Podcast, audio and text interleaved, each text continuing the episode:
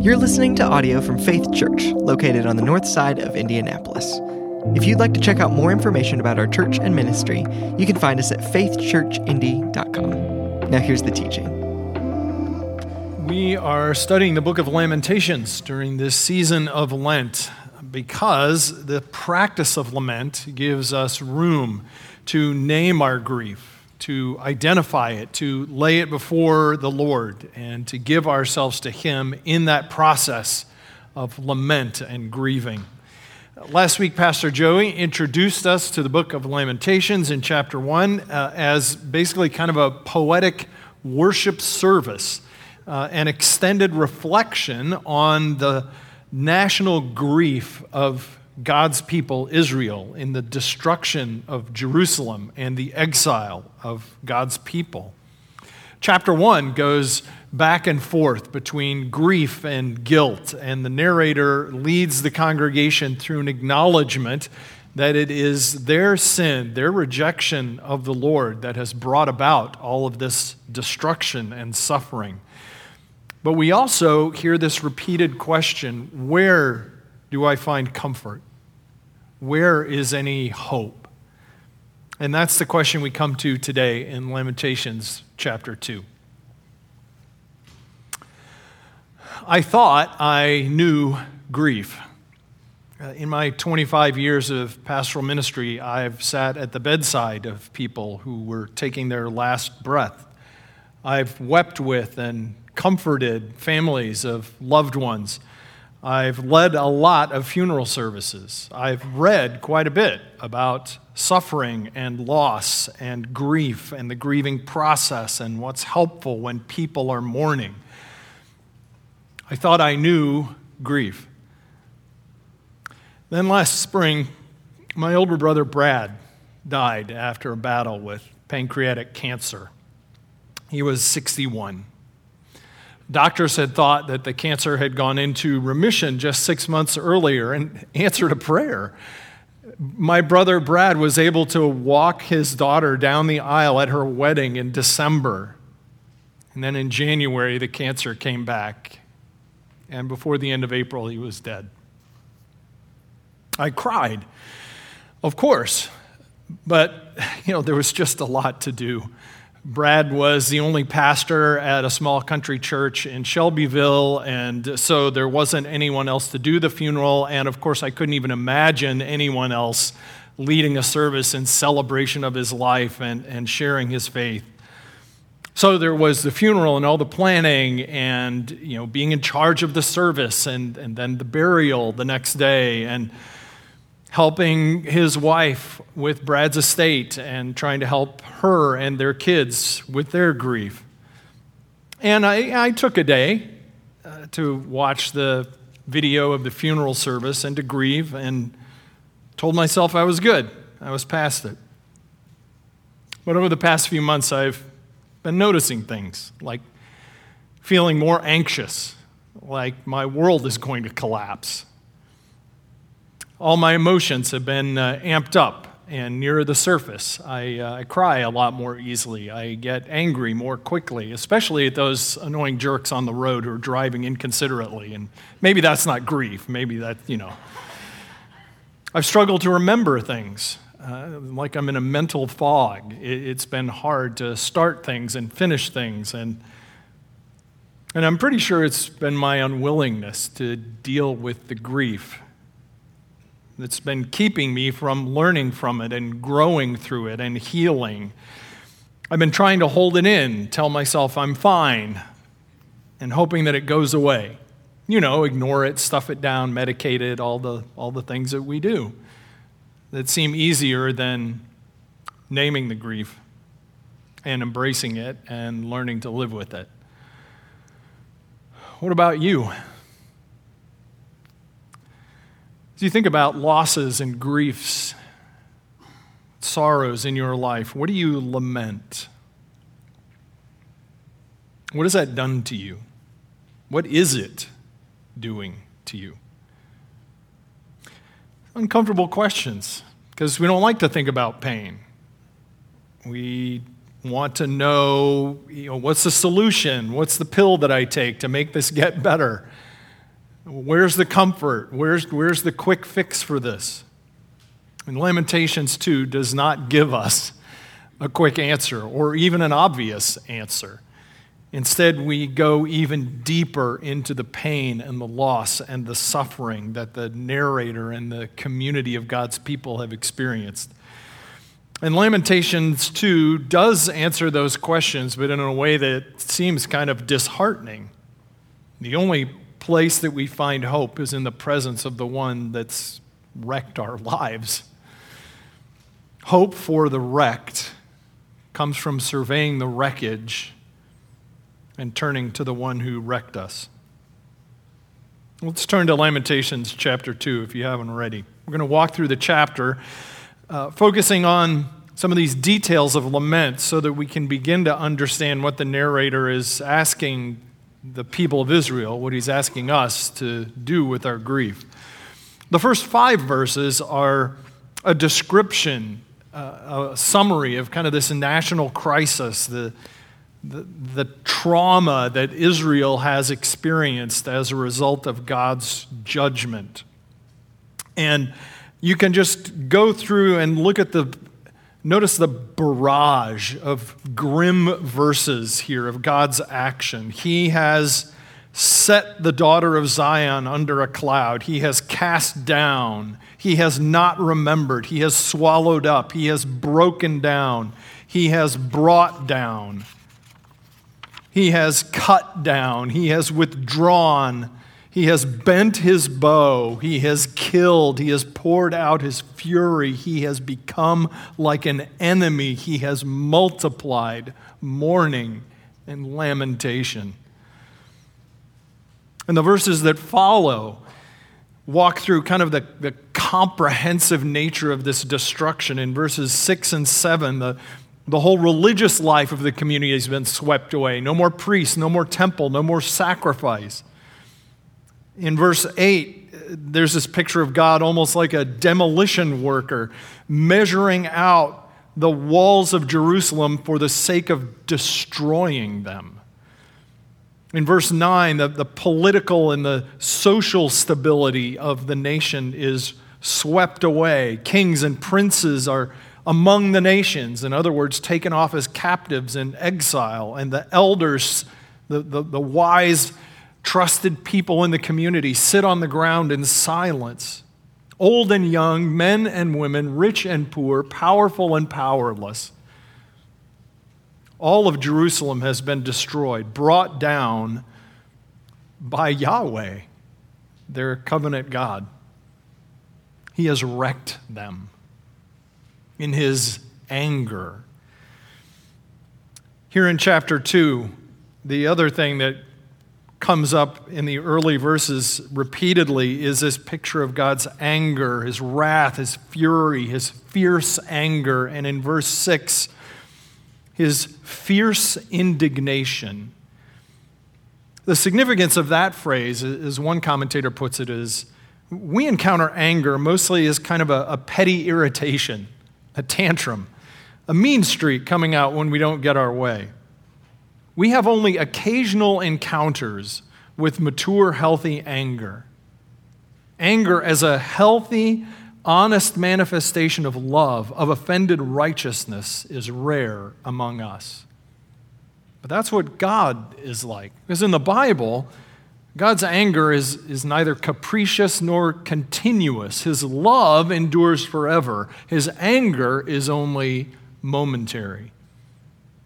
It's his righteous response to the rejection of him by his people. That's what the narrator is making clear in verse seventeen. The Lord has done what he purposed. He has carried out his word, which he commanded long ago. And the context is, remember, God had promised his people that turning away from him would bring destruction. And he has warned them over and over and over and over and called them back and called them back. And they've rejected him until finally the Lord's patience is overwhelmed. And the narrator wants God's people to make sense of their suffering in light of God's promised judgment on spiritual adultery, to see their suffering as evidence of their sin so that they can repent and be healed by God. Because hope for the wrecked comes from surveying the wreckage. Now, for us, it's important to understand we do not experience God's anger in this way. As Christians, we understand that God's righteous anger at our sin was poured out on Jesus on the cross. We don't experience God's wrath like those people did because Jesus has borne it for us. We don't know God's anger like this, but it can feel that way. It can feel like, God, you're punishing me. God, it feels like you're angry with me, like I, I must have done something wrong to deserve this. Like I'm the object of, of your rejection and wrath. What did I do to deserve this? And we have to remind ourselves that God's wrath is not being poured out in judgment on us. Because knowing the cause of our suffering, or for us, what hasn't caused our suffering, is important. But it doesn't necessarily alleviate the grief. Look back in verse eleven, in the next few verses, as the narrator is just overwhelmed by his sorrow. My eyes are spent with weeping. My stomach churns. My bile is poured out on the ground. That's kind of a, a Hebrew expression that, that we might say, um, my stomach is all torn up. My heart is, is torn up within me. My, my heart is overflowing with emotion. The narrator's physical experience of this grief is brought on by, by a series of painful flashbacks as he thinks on all the wreckage that he and his people have experienced. In verse twelve, he's seeing infants and young children dying of starvation in the aftermath of the conquest. In verse fourteen, he He remembers how the prophets offered the false hope that nothing bad would ever happen to them. Oh, surely God will never let anything like that happen to his people. In verses fifteen to sixteen, he, he sees the marauding armies enter the city and the taunts and the jeers of them reviling God's people in the day of their destruction. He pours out his heart in grief and then comes back to the present, longing to give some comfort to this daughter of city Jerusalem. I think that's a model, in a sense, for us, for how we name the grief and process it and what we can do with it. My brother Brad, it's like a father figure to me. He was my best friend. I started to realize his death was more traumatic than I thought a few weeks ago when I just happened to come across his funeral bulletin when I was cleaning some things up and literally broke down in tears, just seeing his face again. I decided I, I needed to get some help processing my grief, so I'm attending Grief Share here at church. It's a, a grief and loss support group that have led by people who have also experienced grief and loss themselves. Having gone through grief, they now want to help others who are grieving, kind of like the narrator in this chapter two of Lamentations. It's, it's a place and a community to explore all the emotions of grief and process all the questions and uh, and to be together with people who are also experiencing some something like what you're going through. I mean, that's that's what the narrator is doing here in verse back in verse thirteen. What can I say for you? To what can I compare you, O daughter of Jerusalem? What can I liken to you that I may comfort you? He's saying, I, I don't want to give simplistic answers. I, I don't want to, you know, slap a Band-Aid over a gaping wound. There's no comparison to what you've experienced. How how, how could I possibly comfort you? And, and I don't think it's just a statement for these people and what they've experienced. I, I think it's also a suggestion at how we can enter into other people's grief. It's like a, a friend coming alongside you in a, in a moment of loss and saying, I can't even pretend to understand what you're going through, but I'm sorry, and I'm here for you. Nothing more needs to be said. The, the, the grief is so deep that the narrator doesn't even really know where to begin or how to respond. But, but we don't stay there, because there is hope. After asking in verse thirteen, at the end, your, your ruin is as vast as the sea. Who can heal you? Then he goes on in the next set of verses through kind of potential solutions that come to mind. In verse fourteen, the prophets, well, those were the guys who told us lies. They're no help. In verse fifteen, the people around kind of ridicule and mock in contempt. In verse sixteen, there are enemies around who are actually cheering on all the loss. And in verse seventeen, the Lord. Well, the Lord's the one who did this. The Lord is thrown down without pity. But there's a turn. There's, there's an important turn here. In verse eighteen, their heart cried to the Lord, which is probably better translated as an exhortation. Let your heart cry to the Lord, because it parallels the other exhortation in verse nineteen. Let your heart cry to the Lord, O wall of the daughter of Zion. Let tears stream down like a torrent day and night. Give yourself no rest, your eyes no respite. Arise, cry in the night, at the beginning of the night watches. Pour out your heart like water before the presence of the Lord. Lift your hands to him for the lives of your children. These two verses mark a, a kind of a turning point. The, the first whole section has been almost, again, like this extended lament, this funeral dirge. And now the narrator is calling Lady Jerusalem, calling the people of Israel, calling us to grieve face to face with the God who has wrecked us. He's saying, I, I know you can't sleep. I know you're waking up in the middle of the night. I know you toss and turn on your bed in the watches of the night. And, and I know all the tears that are streaming from your face, and as often, as often as you find yourself sleepless, as often as the tears come, he's saying, let that be as many words as you cry out to God. As often as that happens, turn that into prayer.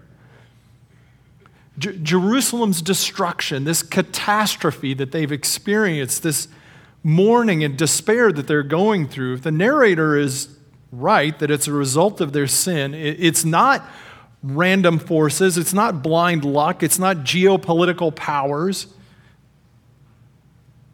If it's from the Lord, that's actually hopeful. Because if the Lord is in some way behind these events, then that means he can be cried out to. He can be appealed to. It's maybe the most counterintuitive part of grief, especially when we feel the anguish that says, Lord, couldn't you have done something? Couldn't you have stopped that car from going over the center line? Couldn't, couldn't you have kept that person from hurting or abusing? Couldn't you have stopped that disease? Lamentations is telling us that the one who is in control of our pain is the only one who can heal it. Because hope, for those of us who have been wrecked, comes from surveying the wreckage and turning to the wrecker. Now, a lot of our suffering is simply the result of living in a fallen world. So God is not the direct cause of much of our pain, but, but at the very least, he could have done something, right?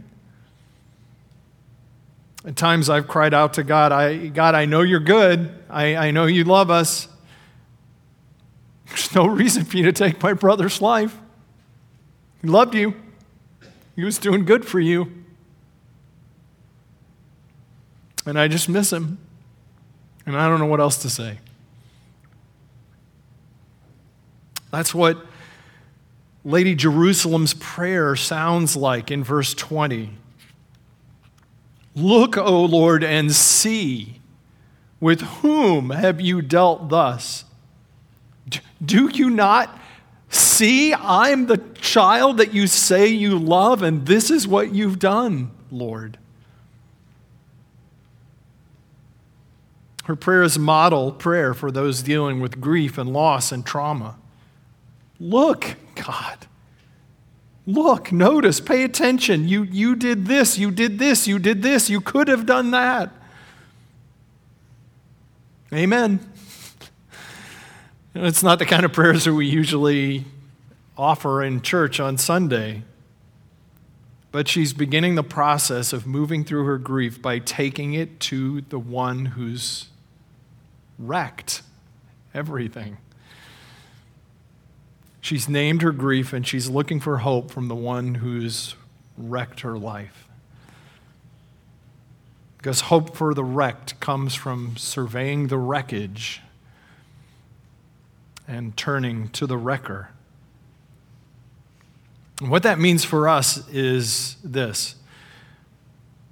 You have to name your grief in order to frame your grief. You have to name your grief in order to frame it. Did you catch what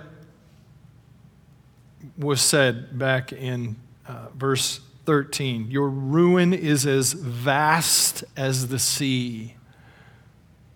And that's what it can feel like if we don't name it, if we don't list it, if we don't give words to the loss and the grief.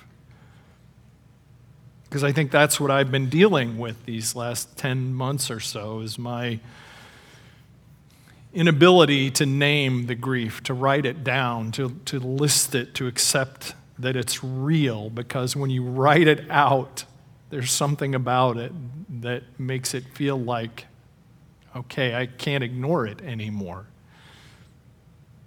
I, I'd been hoping, you know, that I'd grieved enough, that, that a day to remember and cry would do it, and the grief would eventually fade, and I, you know, I'd just go past it.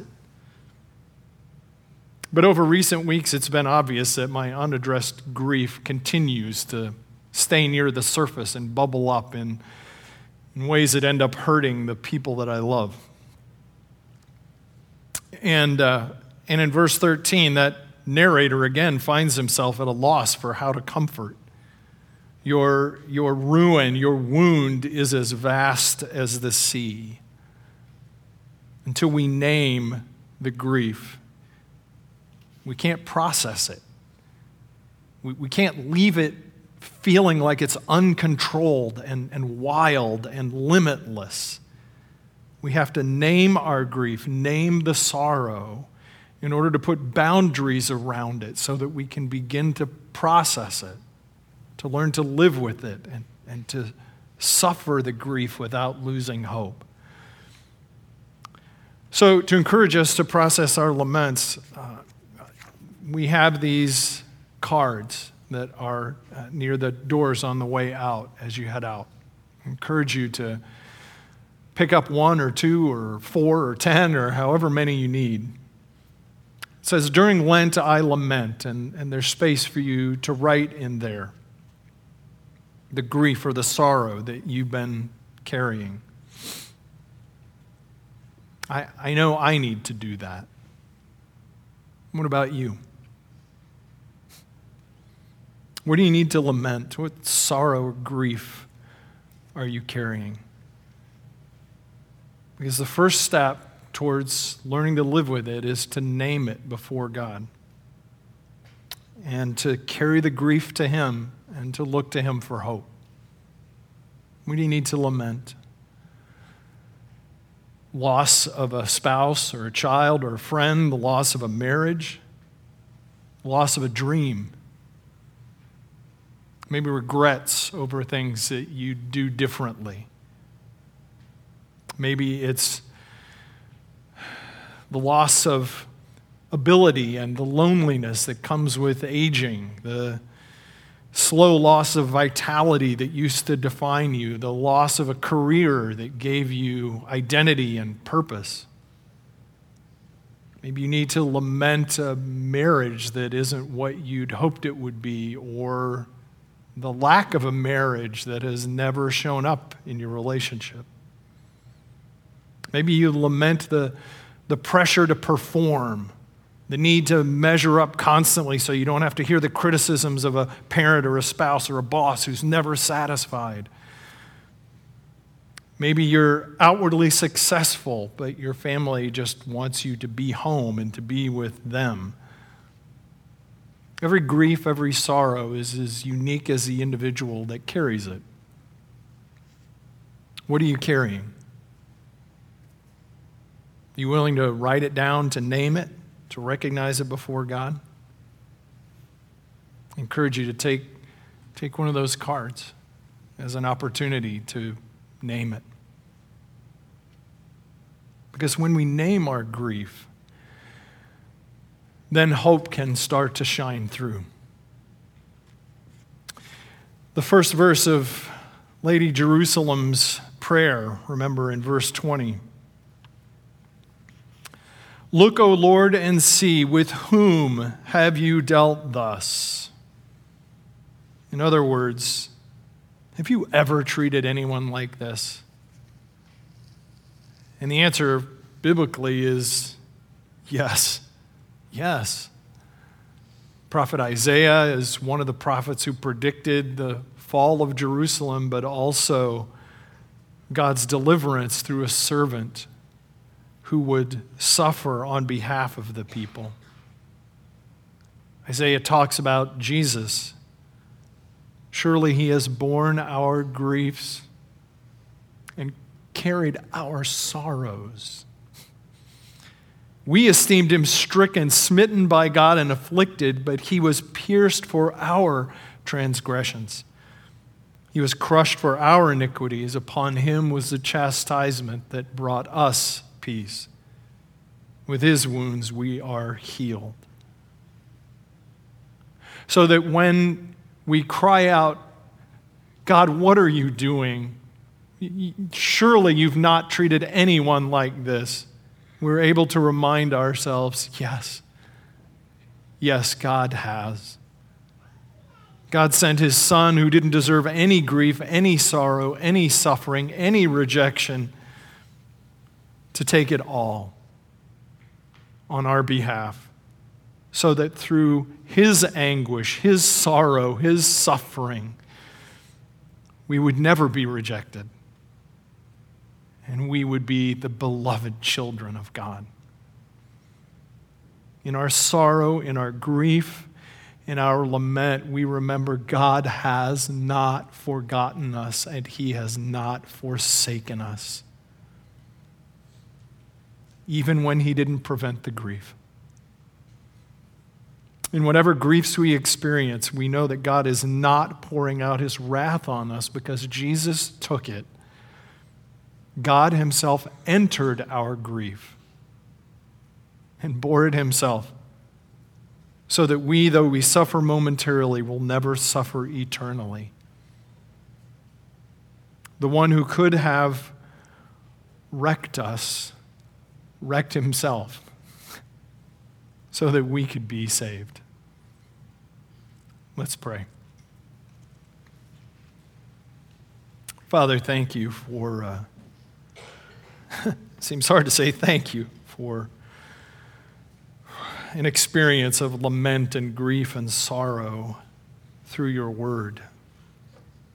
But Father, we trust and pray that you will give us faith to believe that you wound in order to heal. And that, Father, you would give us faith and courage in our laments and losses to name them and to bring them to you so that they're not boundless, they're not as vast as the ocean, and that in crying out to you, we find hope and comfort and the presence of your Spirit who reminds us of your love and your hope in the middle of the grief. Thank you. Thank you. In Jesus' name, amen.